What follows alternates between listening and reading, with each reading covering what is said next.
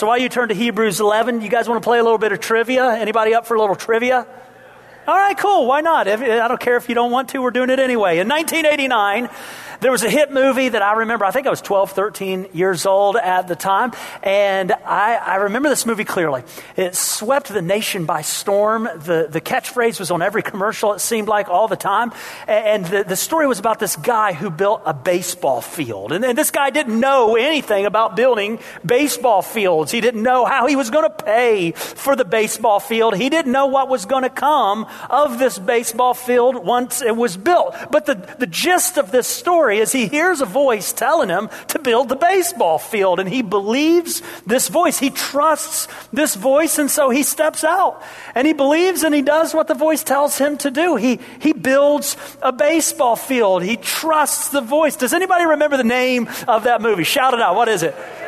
Field of Dreams, that's right. Now, you may not remember every detail about the Field of Dreams, but if you remember anything at all about the Field of Dreams, you remember the catchphrase to this movie, okay? So if you remember the catchphrase to Field of Dreams, how about you just shout that out right now? What's the catchphrase to Field of Dreams? What is it? If you build it, they will come. Remember, James Earl Jones ends the movies with that, with that great sort of speech. Oh, Ray, they will build it. Uh, that sounds more like Sean Connery than, than James Earl. Wow. That was like Peter Brady trying to do James Earl Jones. Sorry. Anyhow, if you build it, they will come. Now, now that, that phrase has been kind of bouncing around in my head for a while, especially this last week. As many of you know, we have a building team that has been working really diligently for nearly two whole years, establishing a, plan based on what they believe that God has called them to address, for us as a church family to address, as it concerns the facilities of our church. The plan includes building a new secure children's ministry area that will actually be a part of this building here. Uh, it also includes expanding the common areas of our church so that we can give better accessibility. People can readily get in and out of our buildings, have accessible access to things like wheelchair ramps and handicap bathrooms that will be available all the way through the expanded area. A new elevator. Actually, we don't even have an old elevator, so just an elevator, period. It also includes addressing issues in this room, acoustic issues we've had, replacing 30 year old carpet and pews that are made out of particle board that are falling apart in some places. And tonight at 5:30 in this room, the building team with the support of our trustees will actually be updating us on the process that God has led them in, especially over the last 6 months, and they're going to share with us the plan as it stands today. And they're going to share what God has done in their hearts. And I trust He wants us to follow as we continue moving forward in this. Just to let you know, they'll be here about 20 minutes early. So if you want to come and take a look at pictures and ask them questions, they'll be available for that. They'll be around after the meeting as well to answer as many questions as they possibly can. So church, I want to encourage you, be here tonight, 5.30. Next week, there's going to be a church-wide vote for us to secure a construction loan so that we can actually immediately begin executing the plan that God has laid on their hearts. And that kind of brings me back to the field of dreams. And here's why I believe that movie is illustrating something very important for us as a church, but probably not what you think. You see, I'm not talking about the if you build it, they will come nonsense. Because even though I believe that the improvements to our facilities are really important for us as stewards of what God has given to us, I do not, and you need to hear this, I do not believe the buildings are God's primary strategy for building His church. The, the important illustration for us from Field of Dreams is not if we build it, they will come. The illustration is the role that faith will play as we step into what God has for us. I am convinced that this season in the life of our church and in your life as an individual isn't about building something, it's about believing something. Even more, it's about believing someone, believing God. And it's about stepping out in radical faith, unprecedented steps into what God has for you. what God has for us, what God has for this community, and I believe it includes doing things that can only be explained through the eyes of faith and not our own understanding. And so the lesson isn't if we build it, they will come. The lesson is will we hear the voice of God and believe Him? Will we step out into something that can't be answered by human reasoning, into something God has for us. So, Hebrews 11 is an appropriate passage of Scripture for where we are today. Look at Hebrews 11. I think your worship guide says something like verses 1 through 11 or 13, something like that, right? I'm going to be able to do three verses, okay? Maybe, maybe. So we're going to go verses 6 through 8. Look, at Hebrews 11, 6 through 8. And I'm going to start reading verse 6. And without faith, it is, what's that word? impossible to please Him. Do you know Him? Who's Him? God. So without faith, it is impossible to please God, for whoever would draw near to God must believe that He is, that He exists, and that He rewards those who seek Him. By faith, Noah, being warned by God concerning events as yet unseen, in reverent fear constructed an ark for the saving of his household. By this, he condemned the world and became an heir of the righteousness that comes by faith. By faith, Abraham obeyed when he was called out to go out to a place that he was to receive as an inheritance. And he went out not knowing where he was going. This is the word of God for us this morning. Let's pray that God would bless our study of his word, okay? Father, we ask that you would give us eyes to see and ears to hear what you have to say in your word. Lord, I pray that you would open us, Father, to, to, to actually take steps that won't make sense except for the fact there is a God. And he's good and strong, and he rewards those who seek him. So, Lord, I ask that as we go forward, not only in this message, but in our lives and in the life of this church, that we would be marked by the kind of faith we just read about in your word. Lord, I pray for all of those churches in this community that, Father, you are using to build the faith of your people, that they would know and love and live and proclaim the one and only gospel of Jesus Christ. So, Lord, we give this all to your care.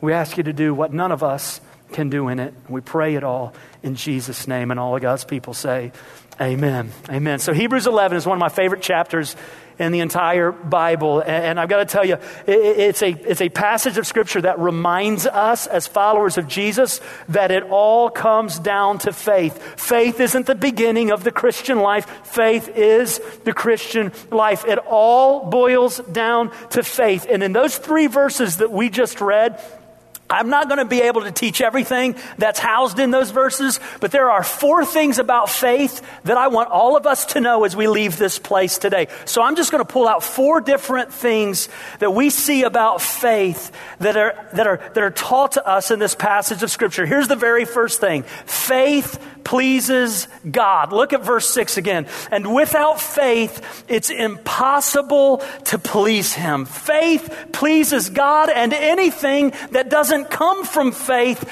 doesn't please God. As a matter of fact, Romans chapter 14, verse 23 says, what do, Whatever does not proceed from faith is actually sin. We are being called to please God, and the only way to please God, if you desire to be pleasing to God at all, you need to know the only thing that will please God is faith in Jesus Christ. The word faith is, in a sense, synonymous with belief or trust. Faith is depending on, trusting in, believing someone or something. So, for instance, that's why we would say to someone who betrays us or lets us down, we might say something about how crushed we are because we had faith in them. We believed them, so we trusted them. And when they betrayed us, it broke our faith in them. Faith, trust, believe, they all go together with the, the biblical definition of what faith is that pleases God. And if you know anything about the book of Hebrews, what you know is that Hebrews is calling us over and over and over to have faith in Jesus. We're being called to depend on Him over and over and over again. Just, just think about, for instance, one of the reasons why the Bible and the book of Hebrews would call us to, to have faith in God because it pleases Him. So, so think, why does, why does faith please God? As I, as I thought about that, um, I realized that one of the re- main reasons why faith pleases God is because faith says something about God. Faith is our declaration about God. Here's the illustration that I thought of. Since I'm so deep and theologically uh, uh, sound, here's the, here's the illustration I thought of. Let's imagine that you're talking with one of your friends about two people from your work. And let's call those people Tom and Jerry, okay? So Tom and Jerry. So you're talking with one of your friends about your coworkers, Tom and Jerry. You might say something like this about Tom.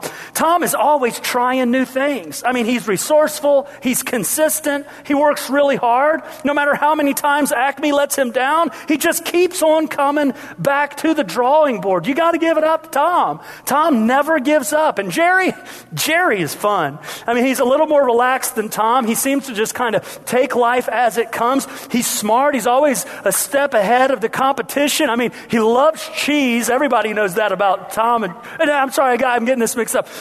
You might even say, hey, Jerry's actually a lot shorter than Tom.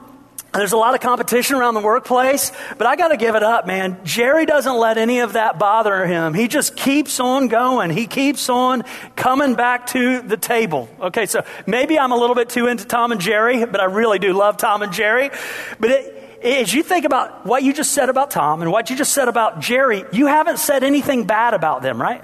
I didn't say anything bad about Tom. I didn't say anything bad about Jerry. I've said a lot of really good things about both of them. But imagine that in your conversation about Tom and Jerry, your friend says, Hey, tell me about which one of those guys you trust. Like you work with them. I mean, if you had to leave your job for a week and you had to lay off all the, the, the work you do to somebody else, who would you trust? What if you said something like this? Oh, well, that, that question's easy. I'd trust Jerry with my life. Tom, not so much. That cat's pretty unpredictable. You just said a lot of really good things about both of them, right? But when the question came down to who you would trust, and you said, I trust Jerry with my life. Everything else you said about him earlier is multiplied a thousand times over because you trust him with your life. And all of the good things that you said about Tom were nullified because you don't actually trust him. And here's the story in a bigger and more important way. The same is true with God. Our faith reveals what we believe God to be, what He's like. And without faith, it's impossible to please Him because nothing else actually acknowledges God as God besides our faith. You can say all the good things you want about God. Our culture is willing to do that all the time. They're willing to say, I believe there's a God. I believe He exists. I believe God is strong. I believe He's good. I believe He knows what He's doing. I believe He's my best friend, all kinds of really good things about God. But when the conversation comes down to this, do you trust Him with your life? Too many of us would honestly have to respond, not so much. He's pretty unpredictable. I don't know exactly what he's going to do next. And do you realize that's just another way of saying, I don't think he's that good.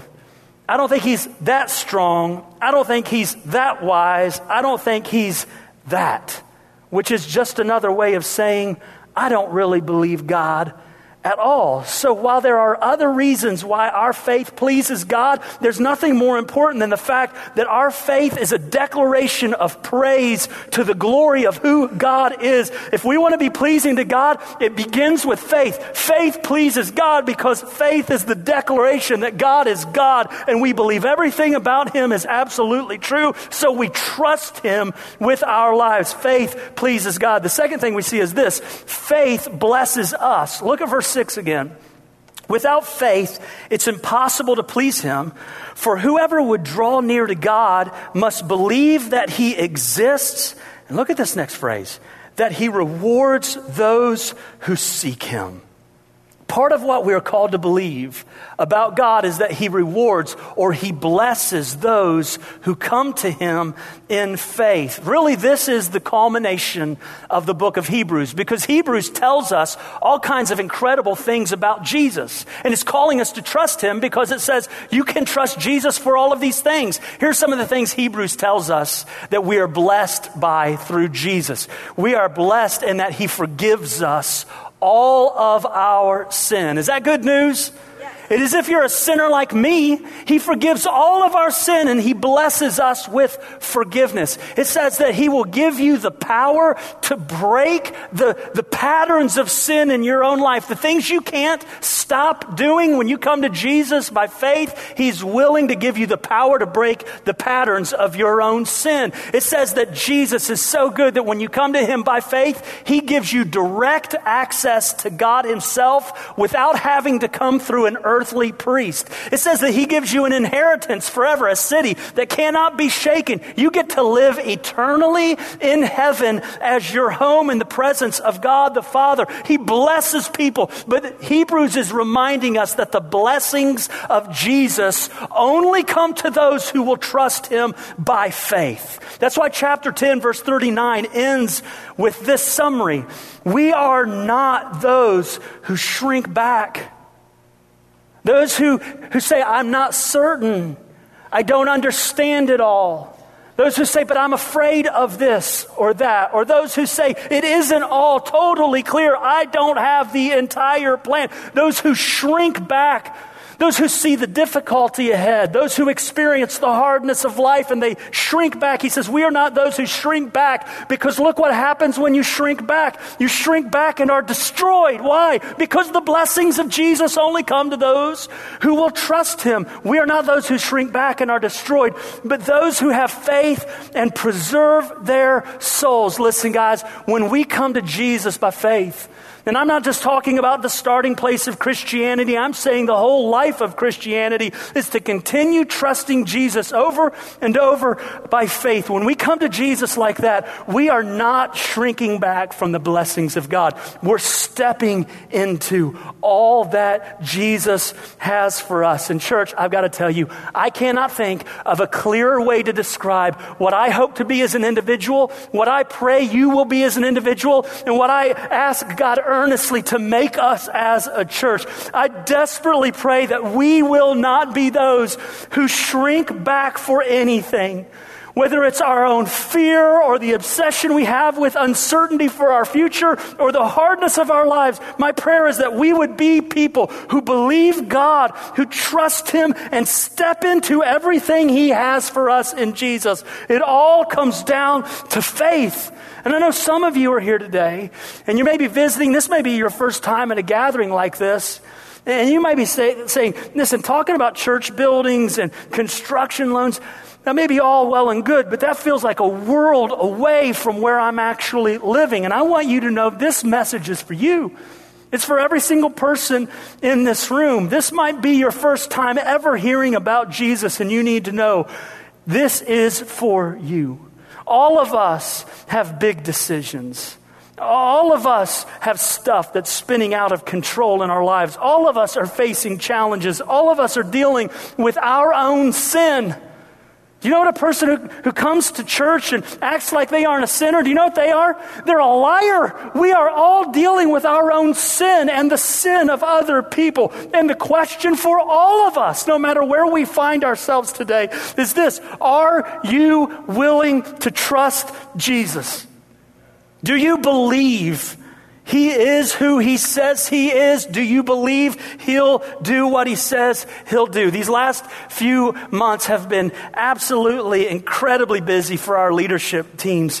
Uh, and, and I've got to tell you, there's been a lot of times where I feel like I have met myself coming and going on the same moment. In just a matter of days, over the last couple of weeks, I've met with multiple families who've had loved ones admitted to hospice, some whose family members have just passed away, some people who are are in upheaval about their jobs. One guy who's leaving his job, another who's left ministry because of a moral failure, another guy whose daughter was in jail. I've spoken at two graduation events and multiple funerals. I've met with more committees than I can quickly recount in this moment. I've had conversations with people who are struggling with everything from depression and doubt to fear and anxiety. And you could say I've sort of seen it all over the last couple of weeks, but you need to know this in every single situation I have been in, there's one common question for every person that is involved, and it's this Will I trust Jesus in this?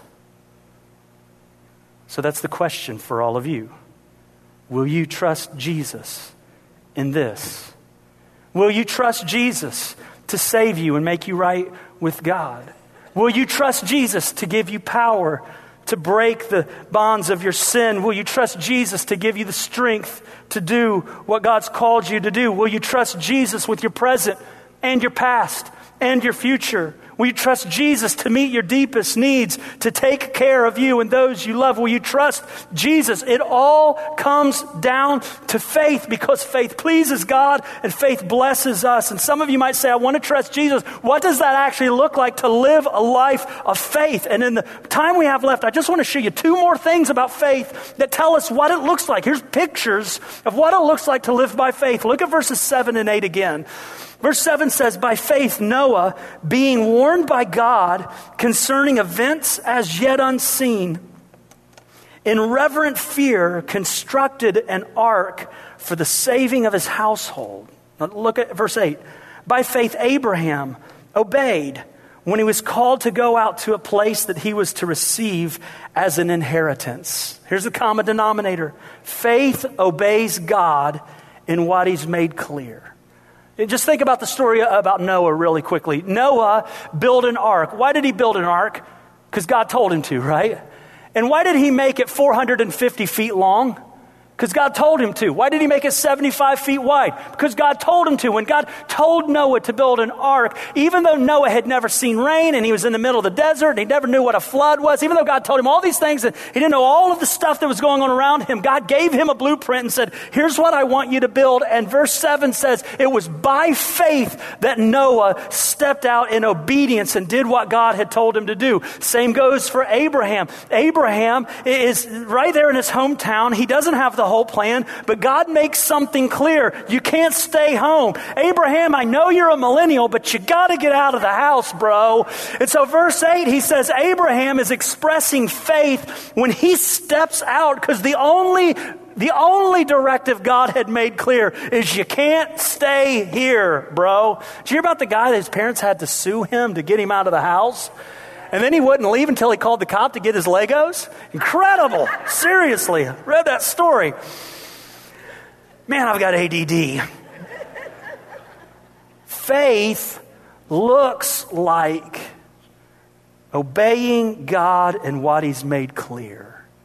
So when we say faith pleases God and blesses us, what's that look like? It looks like obeying God and what He's made clear. And church, let me share with you some things that God has made clear in the Bible. He's made it clear that followers of Jesus are to live in purity and fidelity in their marriages that they're to live with integrity in their business dealings, that they're to teach their children about Christ, and that children are supposed to honor their parents, that Christ followers are to yield to those in authority over them. He's made it clear that Christ followers are to do everything without complaining. He's made it clear that Christ followers are to do everything without complaining, to be patient I, I repeat that on purpose. To be patient and kind, to never gossip, to never slander, to never steal, to never lie, to never cheat. So if you want to know whether you're living by faith, when we say it pleases God and blesses us, and you say, I want to live by faith, maybe a really good question is not, Am I living by faith? You may want to say, Am I living in obedience? Amen. That's a great test of our faith. Do we believe God in a way that will obey Him? And let me just tell you a couple of other things God has made clear. They relate to our first initiative that we're in as a church. God has made it clear that every follower of Christ is to live a life that serves other believers in his church, the body, and that serves the community in which they live for the sake of the gospel.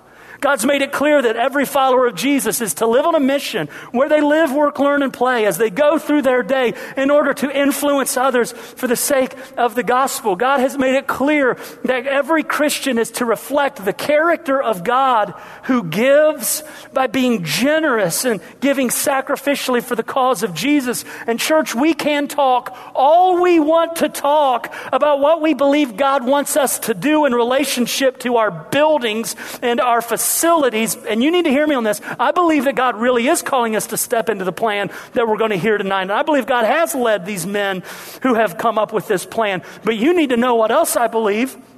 We are fooling ourselves if we think we are living by faith in relationship to our buildings, if we aren't willing to live in obedience to God, what God has made clear in serving, sharing, and giving. That's what the first initiative is all about. It's not less than a building campaign. It includes one, but it's so much more than a building campaign. And I want to tell you something. We have reason to celebrate already, church, because God is doing this among us. When we talk about trusting God and living by faith that looks like obedience, I want you to know that hundreds of people, hundreds of you in this room from this church are already stepping into active, obedient faith in the areas of serving, sharing, and giving. I wrote a few of these things down. Let me give you a snapshot over what God's been doing among you in the last six months that the first initiative began. In relationship to serving, we have identified over a six 650 people who are serving in forms of ministry in our church, and that's celebration enough. But you need to know this. In the last six months, over 130 people have stepped into new service roles that were previously not filled or didn't even exist. That is an incredible number in six months span. At that rate, over the three year plan of the first initiative, that means 780 people would move into areas of service for the sake of the gospel. Imagine what that would mean for the young family dropping off their children to be cared for. Imagine what that would mean for the individual who has physical limitations and needs help from their car to their classroom. Imagine what that would mean for the senior adult who's shut up in their home and needs help cleaning their gutters. Guys, it's awesome to think 130 people in new service positions in just six months. In the two months that we started our first steps class that's, that's geared toward equipping and mobilizing people and serving and sharing, we've had dozens of people go through those classes. And those people are already in the process of being connected to service areas in relationship to sharing the gospel. Right at 100 people have attended the initial training over the last two months on how to share their faith in this community. And I had a follow up session with a small group on Wednesday night. I want to share a quick story from that session. One of the guys who attended the first class on sharing his faith began to think strategically and pray about how he was being called to influence people where he lives, works, learns and plays. And, and, where he plays is at a gym, a local gym. And so he started to identify people in that circle of influence that he could pray for by name, that he could start living intentionally toward. He began to pray for open doors, that God would allow him to start gospel conversations. And he did with a guy, and it went super well. As a matter of fact, just a couple of weeks ago, that guy attended our worship service, and he brought someone with him who needs Jesus too. And this week, a group of guys is, is, as part of that same gym, are getting together to start praying and planning to see how the Holy Spirit might stir them to share the love of Jesus Christ within their circles of influence. I want you to know, I could share story after story after story of people, but the point is this nearly 100 people of this church family have stepped into serious attempts to share the love of Jesus by the power of the Holy Spirit with the people in this community who aren't already connected with this church and most aren't even connected with Jesus. We had 18 people baptized from those who've placed their faith and trust in Jesus. And guys, that's what faith looks like stepping in to what God has made clear. And we have to maintain our focus on that. In the month of August, I want to know, let you know, our leadership teams plan on sharing new strategic ways the Holy Spirit, I believe, has led us to take further steps into this community to share the love of Jesus. So we want to have opportunities that all of you may feel led to step into to, to serve in our local schools. We've got opportunities for you to be readers or uh, teachers' helpers or substitute teachers or even Bible club leaders in our local public schools. We have more opportunities for us to care for families with children who have special needs. We are looking at opportunities to step into supporting foster care families and, and adopting our parents who are in adoption, providing guardian ad litems for the court system, encouraging more of you even to pray about fostering and adopting yourselves. Lord willing, by God's grace, we're going to have new opportunities for you to step into caring for people who are in nursing home and adult care facilities. The Agape Pregnancy Center has been given an awesome opportunity. They have been given the opportunity to serve and care for every person who has a child through Cape Canaveral Hospital. You know how awesome that is?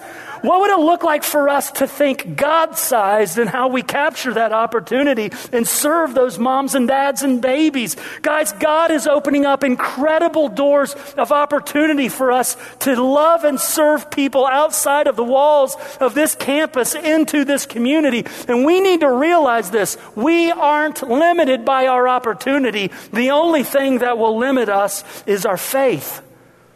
Are we willing to believe God with the kind of faith that steps into the blessing of Jesus by obeying what God has made clear. Faith pleases God. Faith blesses us. Faith obeys what God has made clear. And the last thing is this faith trusts God with what he hasn't made clear.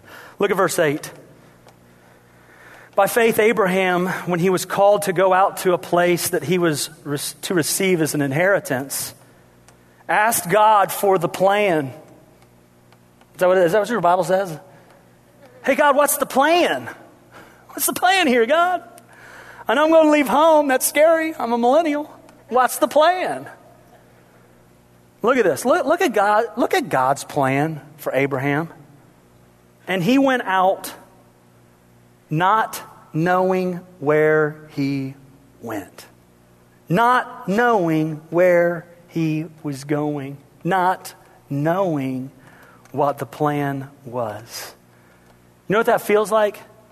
It feels like the story of my life. And if you've ever driven with me, you know I live that way. Stepping out. Because there are things, guys, that God just will not make clear. He won't. He won't do it because He doesn't want us to trust a plan, He wants us to trust a person. He wants us to trust Jesus. I got to tell you, I don't know exactly how we are going to care for senior adults in nursing homes.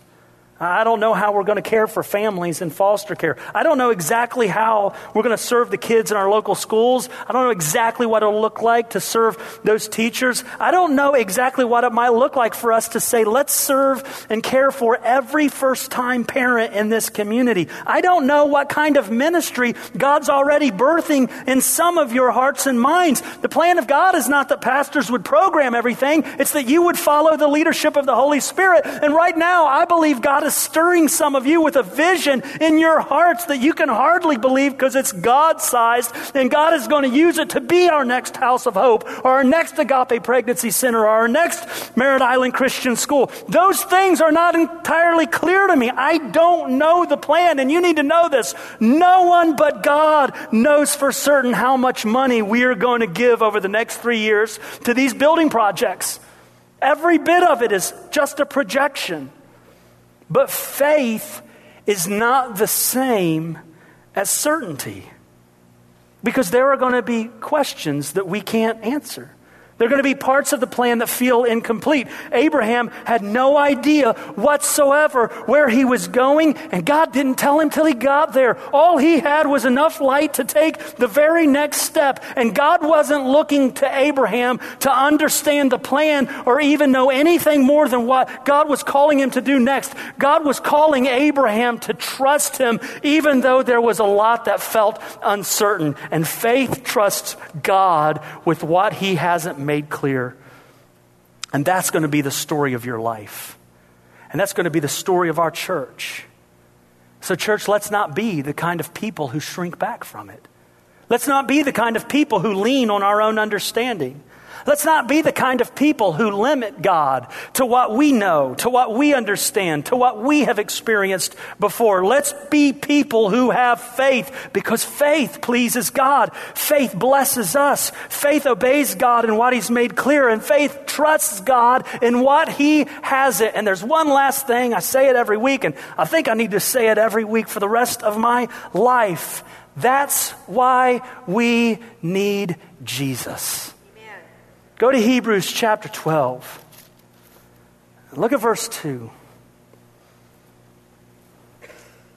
If we're going to live this way, we need Jesus to do something in us that only Jesus can do. If we're going to step out into areas of our life, then Christ has to do a work in all of our hearts. Look at Hebrews chapter 12, verse 2. I can't go into all of the teaching here, but this is an incredible passage. It says in verse 2 looking to Jesus.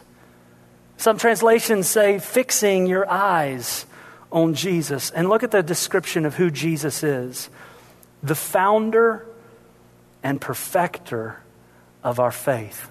Who's the founder? Jesus, right? What's that mean? He's the one that gets the thing started, he gets it going. He's the beginner. What's the perfecter mean? It's the guy that finishes it, he completes it. So, if we're going to live by faith, then we need Jesus to do something that only Jesus can do for him to begin and complete this life of living by faith. And so, the first step of faith is looking to Jesus, saying, Jesus, I believe, but help my unbelief.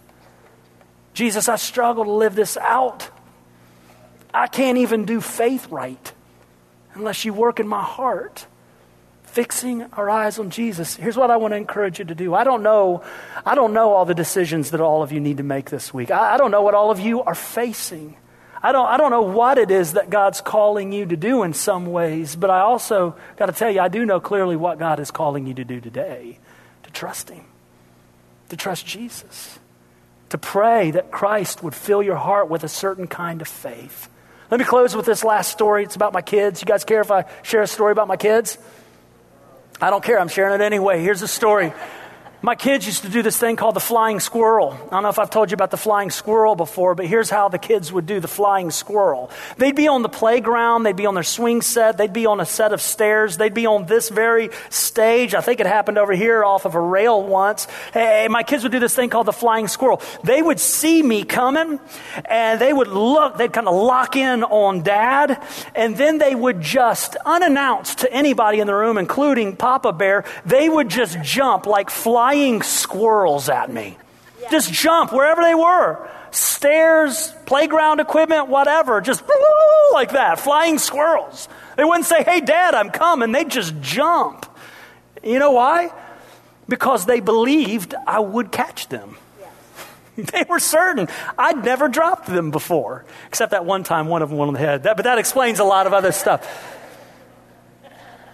They were convinced they were convinced that they were going to have a lot of fun when they left the place that felt safe and jumped out into midair and knew that I was on the other side.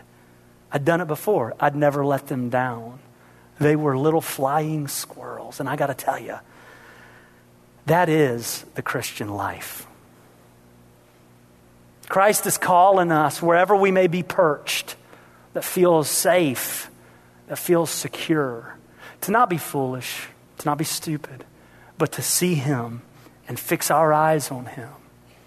And to take the choice, to take the plunge, to be little flying squirrels that say, I'm going to I'm going to jump because I believe Jesus has this.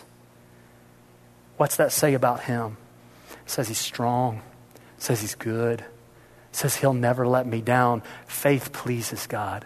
What's it do for us? It gives us the thrill of journeying with Jesus and experiencing what only Christ can do. It blesses us. It obeys him in all that he's made clear, and it trusts him with everything he hasn't. So let's trust Jesus. Call on Christ. Jesus, I believe, but help my unbelief. Be the founder, be the perfecter of my faith today. Would you bow your heads and enter into a moment of prayer? And I just want to ask are you trusting Jesus? Has there been a point in time where you realized you were a sinner and you were separated from God and you couldn't make yourself right with God, but you heard the good news that Jesus came to live the life you couldn't live and he died the death you should have died as a payment for your sin? And he was buried and rose again three days later so that not only would he give his life for you, he could live his life through you. And have you placed your faith and trust in Jesus? Are you trusting Jesus to make you right with God and keep you right with God? If not, I want to encourage you right there. Would you call on Jesus to save you? Let's begin this journey. I'm trusting you, Jesus. Call on Jesus to save you. And then in your own life as a follower of Christ, what is the place that you're struggling most to trust Jesus with right now? It's going to look different for all of you, but I'm sure you know it. What are you trust, struggling to trust Jesus with right now? Maybe it's a point of obedience. Something He's called you to do, something He's called you to stop. Will you trust Him enough to obey? Then what's the point of your life that's not clear? What's your place of uncertainty? What's your journey through a desert where you don't know where you're going? Would you bring that to Him right now? Ask Him to fill your heart with faith over your over your unrepentant spouse, over your wayward child, over your job situation that's so uncertain, over your finances, over the grief and loss of your family and your home. It all comes down to faith. Father, I ask that you would stir our hearts to take this great leap called faith. Lord, to experience the thrill of jumping into your arms, to experience the thrill of, of you not letting us down. And with all the uncertainty that surrounds our lives, God, we are certain that you exist. You are. And you reward and bless those who seek you through faith in Jesus. So, Lord, I pray that every man, woman, child in this room, those that are listening over the radio and the internet, would fix their eyes on Jesus, would trust Him. Lord, trust Him to make them right and keep them right with you. Trust Him to be good and strong in every circumstance of their life. Trust Him to catch them. Lord, we love you and we need you and we ask that you would help our unbelief, that we might live in a way that expresses faith today. We ask it all in Jesus' name.